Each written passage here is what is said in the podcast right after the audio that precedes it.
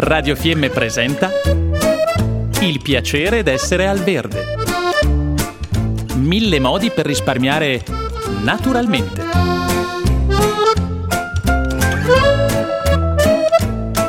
Programma a cura di Elena Osler.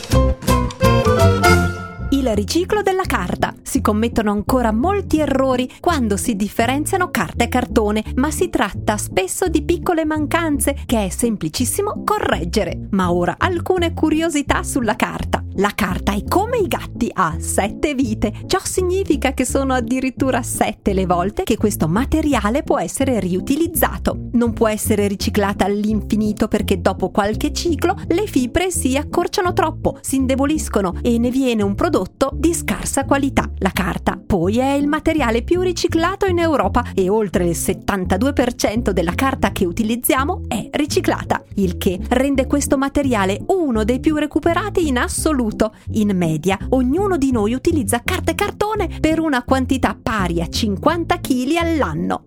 Come si produce la carta? Per produrre la carta è necessario l'uso di fibre di cellulosa ottenute tramite un processo chimico cui sono sottoposti materiali naturali, in particolare il legno. L'uso di carta riciclata fornisce le fibre di cellulosa necessarie a creare nuova carta. Si riduce riciclando l'uso di fibra vergine e delle emissioni legate alla sua produzione e si producono meno rifiuti da conferire in discarica. Una volta raccolta la carta viene trasportata presso impianti di selezione e di trasformazione dove viene sottoposta a un processo di smistamento per separare le diverse tipologie di carta e cartone. Dopo la separazione la carta viene ridotta in piccoli pezzi e trasformata in una poltiglia che viene poi essiccata per ottenere carta riciclata. Innanzitutto vediamo cosa non è carta. Cos'è che proprio non va messo nella raccolta della carta? Gli scontrini fiscali, a meno che non sia precisato espressamente il contrario. Ad esempio, ci sono degli scontrini bluastri di nuova generazione che possono andare nella carta. Non va nella carta la carta da forno e neanche fazzoletti, tovaglioli e carta da cucina. Sia puliti che sporchi vanno conferiti nell'organico e mai nella carta. Tuttavia,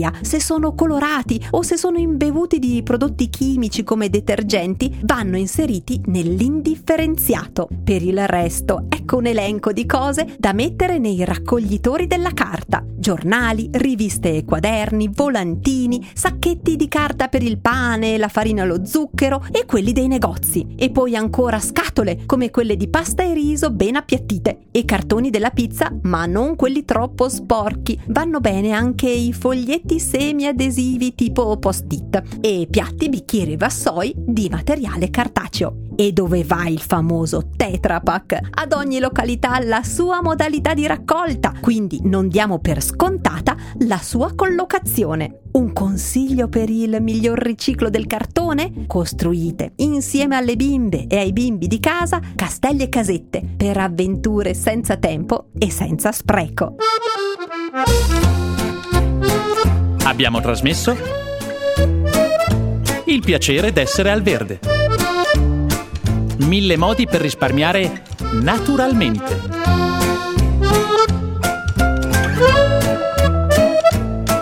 Programma a cura di Elena Osler.